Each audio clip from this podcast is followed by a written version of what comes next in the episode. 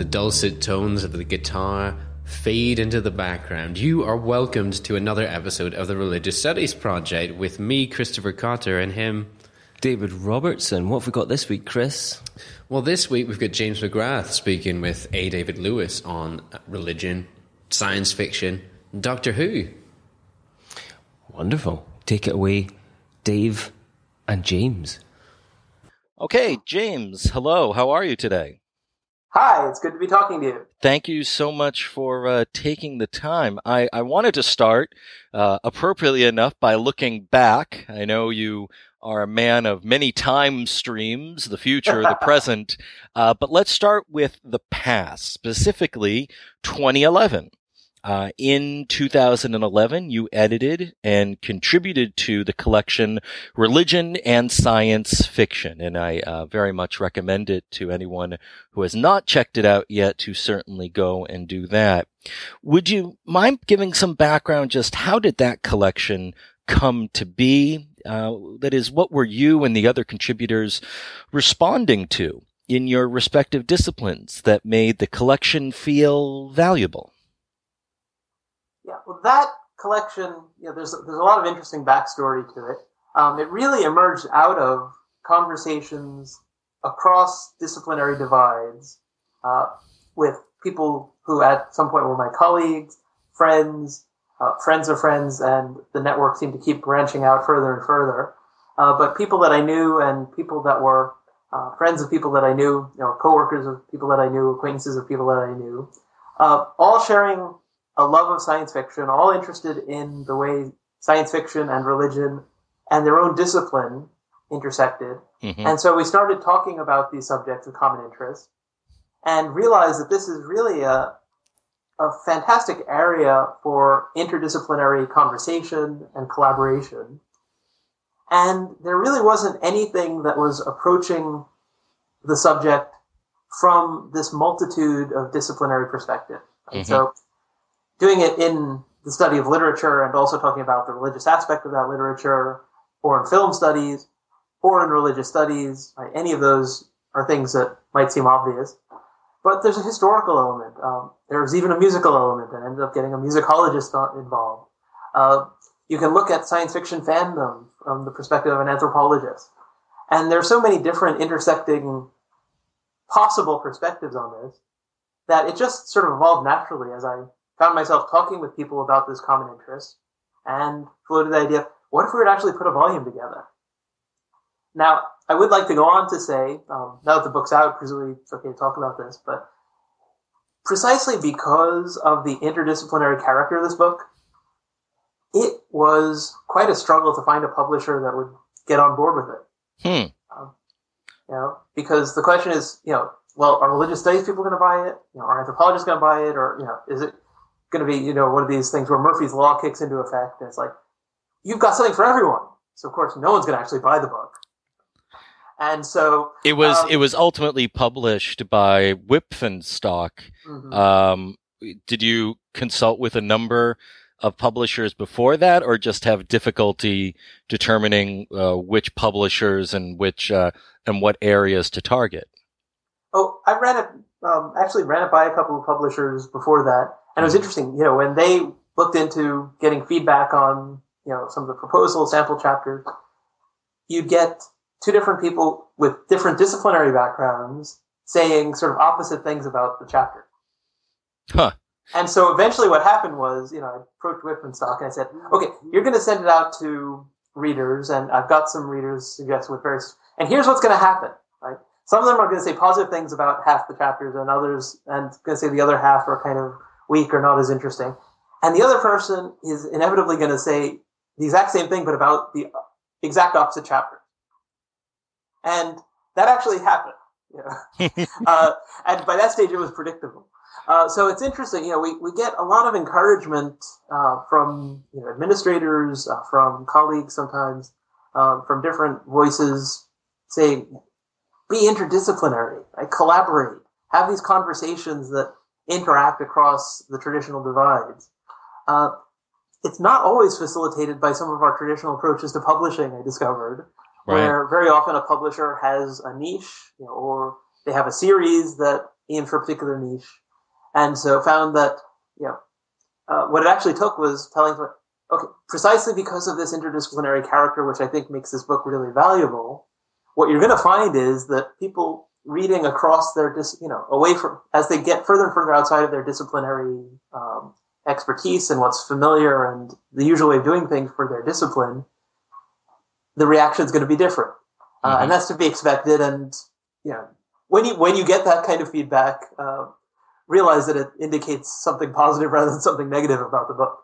Um, so, so instead of at first seeing this book as having a benefit in having something for everyone or something to which everyone can stretch across their field to, publishers were initially taking that as a detriment, uh, excuse me, were initially taking that as a detriment, that they didn't see exactly, precisely who this targeted uh, exclusively. I think there was an element of that, but I think it's also uh, simply part of the experience of, you know, readers reading outside of their field and the usual way of doing things. Um, as an academic, you know, one of the things I've had um, privilege of doing from time to time is serving on committees, you know, where you read, let's say, you know, grant proposals or things like that from, you know, different uh, constituencies. And in religious studies itself, of course, this is a field, right? It's not a discipline. And so mm-hmm. one reason why I thought this was a good place to bring these different disciplinary perspectives together is precisely because, you know, in religion, you know, you have people doing anthropological work in religion. You have people doing literary studies in relation to religion. And so it seemed a natural area to bring this intersection uh, into focus.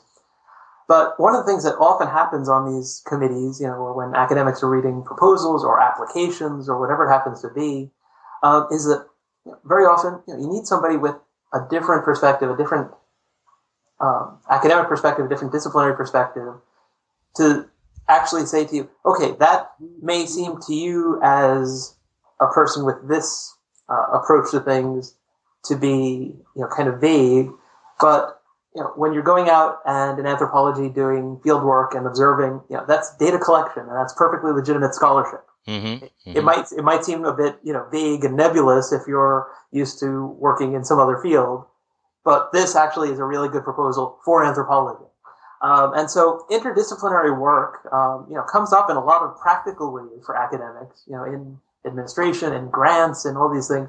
And, you know, we, we really do need to um, find ways of branching out more and reading more beyond our field so that we understand that sometimes a different disciplinary approach has a completely different way of, you know, even formulating things, um, arguing things, making making points and bringing data together and presenting it and things of that sort. Mm-hmm. And it just, uh, when the book, when the book finally was produced, um, you included in your introduction that, uh, you suggested the collection was, and I'm quoting you here, a first step towards remedying, uh, a situation, uh, the situation of the gaps between different works of science fiction, the gaps between different subgenres, different themes and issues and different approaches, as you were just saying, uh, to and angles on the subject.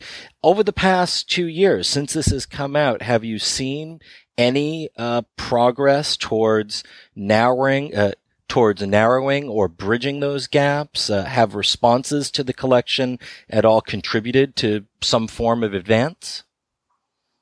Yeah, well, academic conversations in print, at least, in traditional print venues, uh, are very slow and take a very long time. And so mm-hmm. uh, it'll be some time until we get, you know, let's say, the next book that is really interacting with this book, um, you know. So once um, once again, we're talking about time and space being relative, and yeah. in, in in academic time, two years or three years is not a very long time at all. Right. That's right. that's why that's I mean maybe one of the reasons deep down why some academics like science fiction is that it allows you to imagine that you could travel, you know, a hundred years in the future and see whether in the long run you're having an impact, because in the short term ah. you don't always see the results of these things. Oh, I like that. True. That's true for academics. That's true for musicians. I think it was Gustav Mahler, wasn't it, who said that he wished he could conduct the uh, premiere of all his symphonies fifty years after his death. Um, it's usually when you start to actually get appreciated, you know, if you're going to be appreciated at all. Um, if, if he was right about that, and if it applies to religious studies as well as to composition, then we have, a, I hope, um, a little while to wait.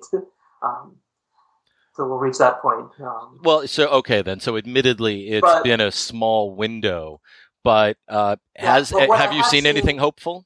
Well, I've certainly, you know, it's it's opened further opportunities for dialogue, you know, and of course, you know, we found ourselves talking with one another um, in relation to the subject. Uh, there is a relatively new uh, program unit, you know, at uh, in the American Academy of Religion, focusing on religion and science fiction. And I've certainly seen different disciplinary approaches reflected there, uh, and, and I've seen some interesting conversations emerging from that. And so I really do think that we are, uh, even though there have been some you know, some major works published, but I, I think we're still at the beginning of seeing the full extent of you know, what will be done by academics in relation to this, this broad field. And once again, we have an interesting curve of uh, time, space, a wormhole. People can, uh, depending on what order in which they're listening to the podcast, they can either recall back to or look forward to the podcast we had with Gregory Grieve, with his own views on uh, how religion and uh, popular culture is embracing science fiction. So, looking inside the book, your contribution to the collection, what, to be fair, I called in a previous review, its oversized heart, a building proposition that the rights and humanity of artificial intelligence needs to be considered in advance of its arrival. Uh, your contribution here drove all the way to questioning the existence of a human soul, or the possibility of a perfect Buddhist in the evolution of machine intelligence. Uh, it was heady. It was impressive. It was uh, going all the way to what is the state of the person? What do I d- we identify as the person? All the way to uh, considering and forecasting the civil rights of beings who may not yet be with us uh, or are on their way. What reaction have you gotten, if any, to the essay or where when you've presented this material elsewhere? Uh, I'm also curious, uh, since the time this came out, where's your work on this gone in, in the subsequent years? Uh, well, religion and science fiction really is a side interest for me. Mm-hmm. I suppose I should say that. Um, one of the privileges I have teaching where I do at Butler University, uh, we have a small program, and so I'm the Bible guy. Mm-hmm. You know, my main field is New Testament. But precisely because we're a small program, we have a limited number of faculty, and there are so many things in religion that it would be great if we had a course that touched on that. Uh, we're all given some opportunity, if we're so inclined, to branch out and to offer courses on things that we may work on. And so it was out of an interest in teaching a course on this that I actually found myself saying, well, if I'm going to teach on this, I'm also going to spend some time researching it, and I'm going to spend... Uh, well, I didn't know at that time just how much time I would find myself spending on these things. Okay, uh, but it's not—it's not as though you know my main field is you know, sort of um, Android ethics or something of that sort. Sure. But I found myself in conversations with people who think about these matters, uh, and it was fascinating. You know, um, I'm in a department of philosophy and religion, and we don't always have the same interests. You know, there are usually a couple people in the philosophy department who have similar interests with the religion folks, but they're also some who are like, religion, oh, yeah, that stuff. um, yeah, so uh, it makes for interesting um, interesting relations, but we're all, we all get along really, really well, you know, as a department, as colleagues, uh, but we don't always you know, have an interest in talking about the same thing. Uh, but suddenly I found myself talking with my colleague whose primary field is in ethics, and he does a lot in you know, ethics related to war and warfare, mm-hmm. and suddenly you know, he's noting that I've written on the subject, and yeah, he's been working on this question because ethicists are working on the question as well, right? Because we're at the point where we're capable of creating and are beginning to create machines which can kill other, you know, which can kill human beings. Mm-hmm. Right? And at the moment, we still kind of need to remote control them, but the extent to which they can be autonomous is, um, it's near. Right. And it's near enough and it's possible enough using current technology that ethicists need to address these questions. Uh, is it ethical to create a killing machine? Right? What kinds of constraints do you have to put on this thing before it even begins to fit within the ethics of warfare? And of course, people disagree about whether there are any ethics in warfare. Uh, but even those who think that there is such a thing as ethical warfare have the question of, well, what happens with this current technological possibility? Um, we used to have to point things and fire them at other people, right? um, or push a button and hope for the best. But mm-hmm. you know, th- things are changing now technologically. And so even to the rudimentary extent that we have artificial intelligence, and we do call it that, even though it's fairly rudimentary, as a reality now, people are exploring the possibility. The mil- military organizations are exploring the possibility of putting those things into machines that can kill people. And so uh, I really you know, have become more convinced than I was even then that I was right, that this is something to think about before the full extent of what's possible is realized. And you were particularly thinking about it in terms of the questions we've long had about the soul, uh, about uh, humans' relationship uh, to the ideal of beauty, uh, to the idea of meaning. I mean, you don't keep it purely in the realm of ethics. Uh, I believe you tie it back to religion in some significant ways. Yes, and my main interest was, you know, more of a, a religious, you know, maybe you know, philosophical theology, approaching it that way. Uh, even that, of course, is branching out a bit from some of the things I usually do in you know, other areas of my field. Mm-hmm. Uh, but I was just giving you know the conversation with a colleague who's an ethicist, because you know, suddenly there was this point of uh, intersection between what I was doing and the kinds of things that he does. And so it was opening up yet other uh, interdisciplinary or cross-disciplinary conversations. Mm-hmm. Uh, but I'm I'm interested in the question, you know, and I think one of the things that is really useful about science fiction in relation to religion, uh, in relation to theology, in relation to philosophy, is that it provides a wonderful uh, testing ground for ideas. Right? You can write a whole story that basically allows for a thought experiment. And uh, when I teach my course on uh, religion and science fiction, you know, uh, I sometimes actually include a story of this sort. Uh, Daniel Dennett wrote uh, this.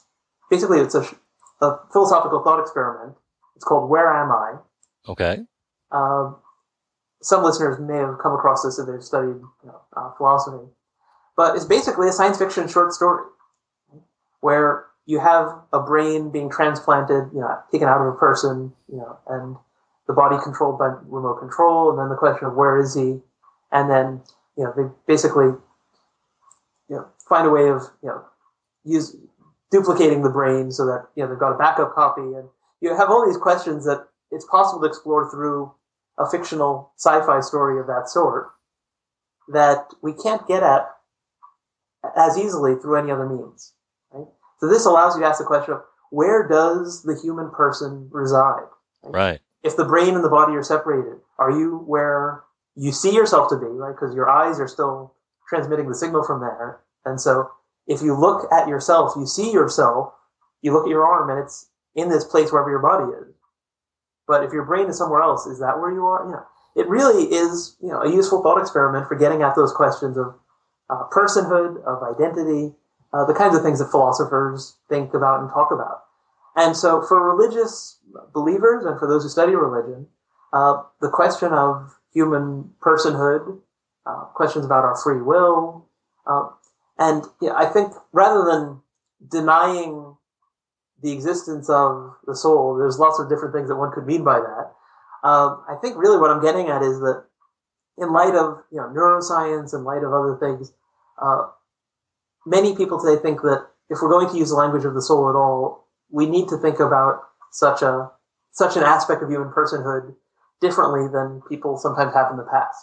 I noticed that you're you're careful or more careful to use the word soul than to use personhood, because soul comes with such a, a loaded connotation and such a history where personhood may feel a bit, what, cleaner, uh, maybe even more sterile?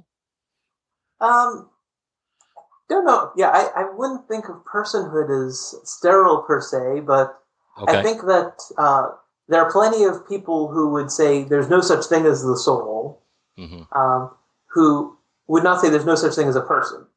Right, okay. And yet, you know, the truth of the matter is that um, the notion of the soul was an attempt to get at a particular aspect of personhood. And so there's a sense in which, you know, taking taking out some language that has maybe too much baggage for some people and substituting another term that has less of that may be useful. But there are many people who would say there's no such thing as the soul, and what they mean is there is no immaterial substance, you know, which itself sounds self-contradictory when you put it that way, but no no ethereal thing which is the real you that is separate from your brain activity and separate from the body and, you know, possibly connected by, via the pineal gland, as, you know, was once um, the, what was suggested, but um, you know, it doesn't I... work. I'm I'm tempted. Uh, I know uh, I was looking towards my next question here, and it actually deals with uh, a, a character, albeit a fictional character, who may well have a soul, but different personhoods. Uh, and uh, what I'm thinking of here is the title character to the Doctor Who series. And the reason uh, he comes to mind, uh, I noticed that uh Religion and Science Fiction actually lacked a lot of mention of Doctor Who, which is the British science fiction series uh, celebrating its fiftieth year currently. And it's also a frequent subject of your own Exploring the Matrix blog for patheos dot com. Um so first of all, I guess I'd put my unexpected question to you. Uh does the science fiction of Doctor Who complicate what you're trying to establish between personhood and soul? Uh, does Doctor Who, as he regenerates, takes on different forms with each actor? Are they different persons, in your opinion, with the same soul? That's a nice way of putting it. Uh, one of the things that's fascinating about science fiction, uh, Doctor Who has has an interesting relationship to uh, religion um, and religious ideas. Mm-hmm. Uh, and we'll, we can talk about that in some detail. But branching out more broadly, right, um, some would place Doctor Who, you know, within the stream of sort of humanistic science fiction. Mm-hmm. Uh, and that in itself is interesting, right? Because the main character who gives voice to this humanism, so-called, is not human. Right. And that makes things interesting, right? So it's really sort of personism rather than humanism, right? It's Um, an appreciation for sentient en- beings. Entity. Entityism, right? Maybe? Right. Yeah, maybe, but it's, that's very cumbersome to say. And um, uh, so we call it humanism, and of course, you know, it kind of looks human, and so we can sort of get away with it. Mm-hmm. But there's something very interesting just in the fact that, you know, the one who's giving voice to this thing that we might call humanism is not human. And that in itself, you know, raises some interesting questions that are worth exploring. Uh, but if you think about, you know, the other classic example of humanist science fiction is Star Trek. Right? Right. Roddenberry was uh, very upfront about his humanism. And yet, there's lots of talk about the soul in that show. Right? Um, question of whether androids have a soul, right? Whether, you know, Doctor Kirby, you know, who transferred himself into a, an android body, mm-hmm. in one episode, right? But they only find out that he was an android towards the end. Sorry if I spoiled that for anyone, but you know, this is from the sixties, so you know, you had plenty of chance to watch it. It's about a fifty-year right? spoiler, so, so I right, think that's yeah, okay. So it's probably okay, but you never know. Some people get upset still. So. Um, so, um, fortunately, time travel, they can go back in time and, you know, erase their memory or something. That's right. But, you know, the question of whether Doctor Kirby, you know, Captain Kirk, I think it was, who says towards the end of the episode, Doctor Kirby was never here. Hmm. And there's a lot of talk about the soul, right? His person seems to have been transferred, right? But there's this suggestion that something doesn't make it across, even if you copy the brain pattern. There's an irony there, of course, that since Star Trek features so much uh, beaming, uh, teleportation, mm-hmm. uh, transportation, where the person is molecularly broken down, converted into some sort of energy information and then reconstituted on the planet's surface. Uh, by Kirk's own logic there, not to get on a total Star Trek nerd rant, we have the problem, uh, we have the problem of, uh, is Kirk actually on the Enterprise, or are we just getting clone after clone through the transporter of a soulless cl- uh, Kirk or of a uh, duplicated Kirk that has the soul reattach itself? Yeah, and even if you take the soul out of it, um, mm-hmm. uh, the question of, you know, this is something, you know, those who want to live longer, you know, it's an ongoing existence, right, that has continuity with yourself. Very few of us would say, okay, if I can have a copy of myself live for a whole nother lifespan, uh, I won't mind that I experience ceasing to exist at this point. Uh, very few people would probably go for that choice. Right. Uh, and so the question of whether in making a copy, you know, via transporter, you know, really what you're doing is you're making a copy, right? And on one end, you're ceasing to exist, right? Um, doesn't seem like a why, you know, I think maybe we should actually be more sympathetic with Doctor McCoy saying, I don't want to get in this thing. I don't want my atoms scrambled all over the universe. You know. That's right. Um, there, there's, there's a good philosophical objection to getting into a transporter. And in the later Star Trek series and Star Trek The Next Generation, we have that same um, hesitation or concern expressed as a phobia, I think. There's uh, Lieutenant Barclay, who has a, a phobia, is scared of actually getting on transporters, sort of an existential dread that even though the technology seems to work from everyone, for everyone, it rarely goes awry. Uh, he is can't explain why it strikes so at the center of him to want to avoid that one piece of technology. And he's an engineer. Mm-hmm. And we have, you know, Riker being, you know, we, we find out that at one point in his life he was duplicated, right? Because Thomas Riker, right, right? Yeah, yeah. Um, ends up using a different name, right? Using the middle name, but you know, basically another copy of the same person, right? So presumably, if you can make multiple copies using this technology, then it's really it's it's a copy, right? It's mm-hmm. not something that gets you continuously from one point to another. So again, you know, it's. It's really a, a philosophical thought experiment, and science fiction is great for this sort of thing. Well, you, you've driven us uh, from the topic. I we yeah, got into sorry. we got into a Star Trek conversation, and I wanted to direct us to actually a Doctor Who conversation for I, for good I trans- reason. Yeah, I transported us, and I'm sorry. You did. You you pushed us into a parallel reality. Yeah, I beamed us elsewhere. Yeah. So let's start for people who may not be entirely adept with the Doctor Who phenomenon. It's uh, gone on, it's a series that has gone on start and stop for fifty years with a variety of actors playing the, the lead role, uh, and a number of different, uh, a huge number of different writers and crews and casts. If hypothetically you were challenged by a Patheos editor for whom you write, uh, a great deal about Doctor Who, if you were challenged by a Patheos editor to explain why you pay so much attention to the, what, the presumably humanist television show about a time-traveling alien do-gooder in a blue box, what would you say to that challenge?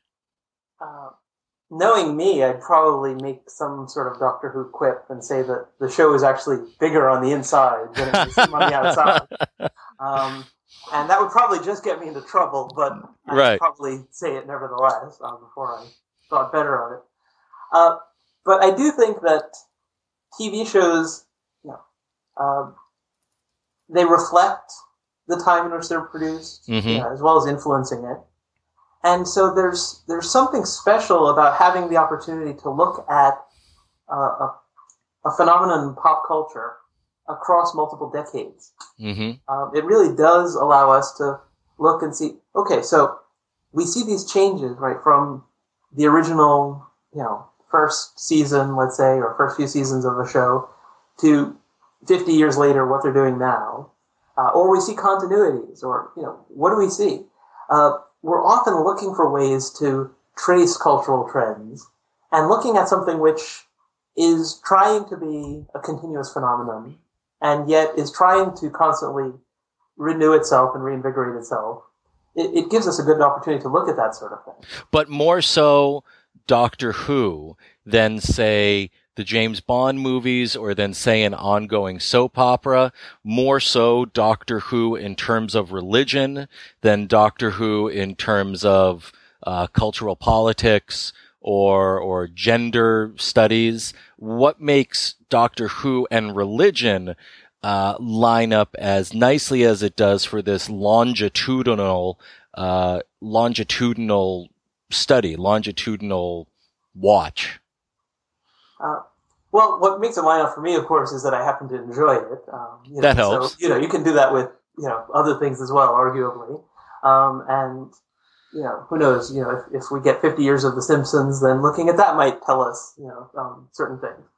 Uh, we're watching, so we, we're seeing the beginning of the field of Simpsonology right now. We're living in, we're living in the early decades of Simpsonology, when we didn't really grasp how important it was going to be at some okay. future point, or who knows. Um, but I mean, apart from that, you know, it's it's science fiction. Science fiction, you know, means that you don't necessarily have to be realistic. And if there's one thing that Doctor Who, um, you know, it's it's accused of many things. Realism uh, is not always one of them. Uh, you know, a soap opera, of course, may not be realistic. I mean, mm-hmm. how many how many twin siblings can a person have that die and then, you know, back on the show again in the future episode? Right. Um, but Doctor Who has this interesting relationship to religion, um, you know, because it's asking about religion from time to time from a variety of perspectives, right? I mean, early in the show's history, you have the time travelers, you know, the Doctor and his, com- his human companions who are with him, um, arrive amid the ancient Aztecs. Can you change their history? Can you get them to stop sacrificing human beings? You know, these questions that are sort of unique to a time travel scenario, right? Um, and it's asking the question whether you can tamper with history and do so effectively, and, you know, to create paradoxes and those sorts of general questions. But it gives you a chance to ask, you know, what's the appropriate perspective of someone from our time, or the sixties, as it happened to be then, right? Right. Um, I should, you know, I assume this is not going to be um, broadcast in the sixties, but it's going to be broadcast. Yeah. So it, I, um, it is not yeah. knowingly at this point going to be retro broadcast into right. the sixties. No. Only a Doctor Who fan would be concerned about that. Yeah, so exactly. Probably right. Uh, but you know, what's the appropriate perspective of someone in our time looking at ancient ritual and ancient religious behavior? You know, so that's one, you know, one of the kinds of scenarios that can come up. Uh, the other thing that's really interesting on Doctor Who, and one thing that I often make a point of commenting on because it's interesting, right? There are moments in the show's history when the Doctor really seems consistently to talk about superstition, right? Mm-hmm. And to take a, a scientific view of things and to sound dismissive of, you know, religion and ritual and those sorts of things. And yet what's very interesting, right, is that oftentimes you actually get these entities about which, you know, beliefs are said to be superstitious, and yet those entities actually appear as literal beings on the show. Right? Um, can think about uh, the episode, you know, John Pertwee's era, the Third Doctor's era, mm-hmm. seem to be characterized by that sort of rhetoric about religion, uh, interestingly enough, and yet has a couple of shows, right, the Daemons, in which you have these beings who are actually aliens from another world, but apparently, you know, as a result of their visiting Earth, when people saw powerful beings, you know, that were capable of amazing things with horns, they weren't hallucinating, you know, they weren't making stuff up. They were describing what they actually saw. And so does so that you, does that does that episode, at least uh, the Daemon episode, does that legitimize religious belief, saying these people are not just whacked out coming up with crazy stories, or does it delegitimize it by saying, look, the faith you had in something that was supernatural is actually just super scientific, that these were that these were real, uh, but they were alien and are not necessarily spiritually aligned with any goal you may have uh, associated with them? Well, that's exactly the pertinent question. Okay. Um, from one perspective, it might seem that this is saying these religious beliefs are literally true, right? Um, and although, I mean, Doctor Who is not, you know, lots of science fiction, you know, it's not just Doctor Who, is not being, you know, consistently scientific in these things. Mm-hmm. But, I mean, if it were proven that you know, ancient people saw these beings, right? And of course, we could again go over to Star Trek, right, with uh, Apollo, right, and the, the Enterprise crew encounter with him, right?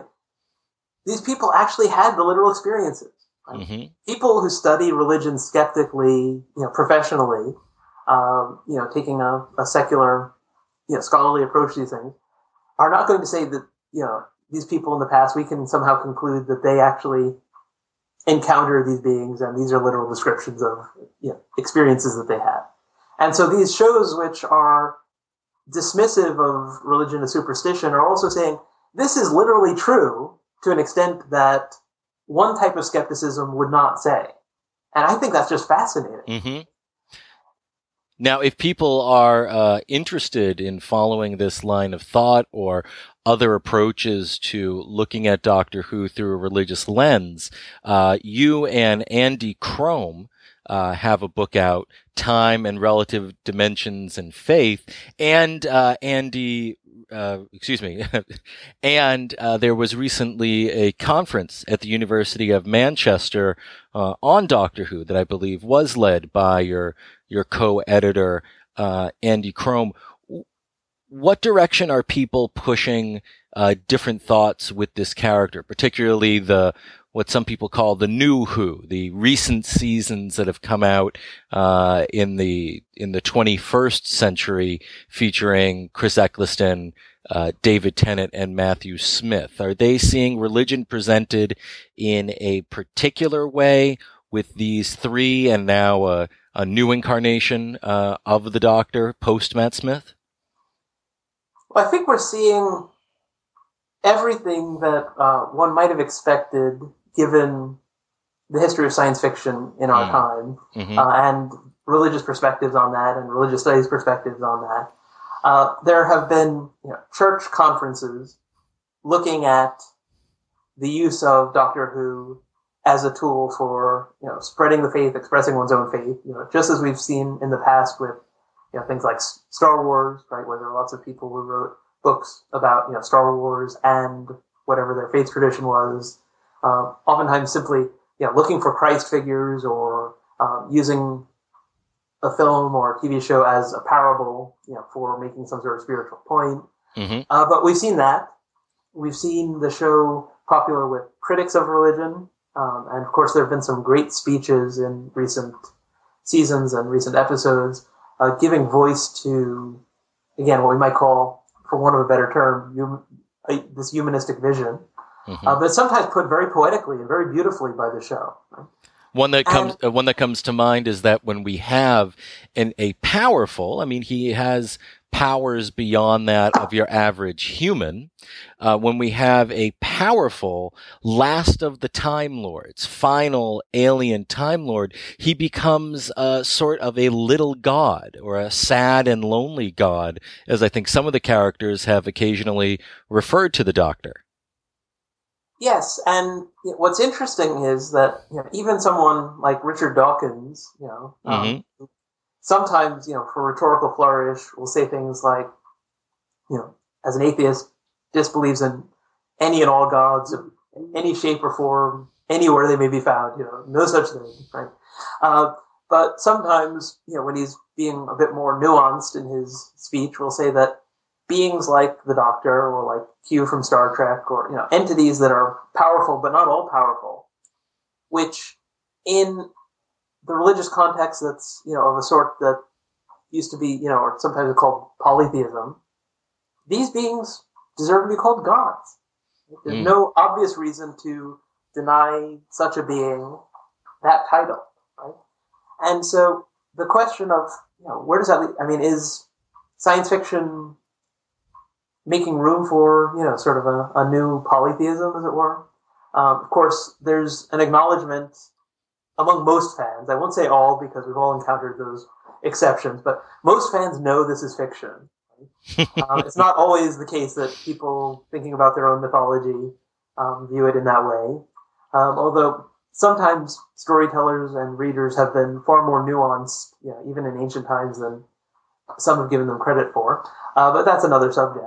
Mm-hmm. But even appreciating these stories as fiction, right, um, they're exploring a cosmos that seems plausible to us, and in some cases that we, we hope will be the case, right? That there will be other beings out there that's not just a big, dark, cold void, you know, punctuated with bright lights, but really with no other life. We hope that in this vast cosmos, just as we find connections that are meaningful on Earth, that that process might continue, you know, and involve, you know, other entities, you know, and, and, and involve other worlds. And as we think about those kinds of things, we we ex- we give expression to them in our storytelling. And so even on that level alone, there's something that's parallel and related to, you know, ancient myth and ancient religious storytelling. Thanks to James McGrath, and especially thanks to A. Dave Lewis for that, I think it's the final one in our current series with uh, Dave Lewis, but I will be emailing him soon to see if we can get some more interviews from him, because yeah. I've enjoyed these a lot. Exactly, it's great to have someone who's sort of fully ensconced in the religion and pop cultural studies at milieu, um, producing some excellent work for us. Indeed, we've got another series, or possibly series, coming up after our summer break, which will be from the end of June, probably. Um, but we'll tell you more about them once we've actually got a few of them in the can. Let's not jinx ourselves. Um, it's a big moment, listeners, next week. Um, it's something we've been waiting for for a long time. It's something that was probably inevitable, written in the stars from the moment that the Religious Studies Project was founded back in May twenty eleven, when David and I sat down and had a beer and tried to work out what each other's gameplay was. Um, I've interviewed... And what was wrong with religious studies yeah. internationally. I've interviewed David um, on his uh, new book, um, which came out in January. Um, what's the book called, David? It's called U F Os, Conspiracy Theories in the New Age, subtitled Millennial Conspiracism. Wonderful. And that's from Bloomsbury. Um, so I've done my usual titling with the interview and called it U F Os, Conspiracy Theories and Religion. And Religion. I think it should have been called A Taste of Your Own Medicine, perhaps. um, David does very well. You'll, you know, he only messes up like five times. Um If you're a regular listener of the Religious Studies Project, you'll know that every week we put out a response to the podcast, or almost every week. We we always try. And um, we're looking for new respondents.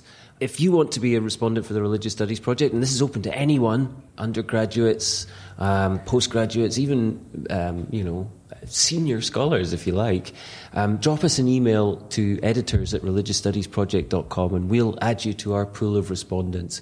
And you'll receive special secret behind-the-scenes emails from our uh, features editor, Kevin Whitesides, telling you of all the interviews that we have in the can that are coming up down the pipe. So a little peek behind the curtain of the R S P, and we hope that you'll join our respondents pool. We need fresh blood. Yeah, and this is not to say that our current respondent pool um, is in, in any way, you know, we're not sort of cutting folk out. Um, just as the project has grown and as people's own projects have grown, people get busier and busier. Um, so we're looking to add some new, new names to the list. Um, a, to bring a fresh approach, but B, um, folk who might have a bit more time on their plate um, at the moment. Absolutely, because all of our writers who, that we started off with, obviously the success of the Religious Studies Project has meant that they're all highly in demand. Exactly. Nowadays. Um, so I think we've already mentioned Basser, Nasser, and Asser, uh, but I've just mentioned them again. But should also say, um, don't forget about all our links: Facebook, Twitter, Google Plus, YouTube, iTunes. Remember about our amazon dot co dot u k, .com and .ca links if you're buying stuff. It doesn't cost you anything more, but we get a nice bit of the pie. Make Amazon give some of their profits to supporting initiatives like the R S P. That's what I say to it. Exactly, exactly. But other than that, Chris, anything you'd like to say to the audience? Just thanks for listening.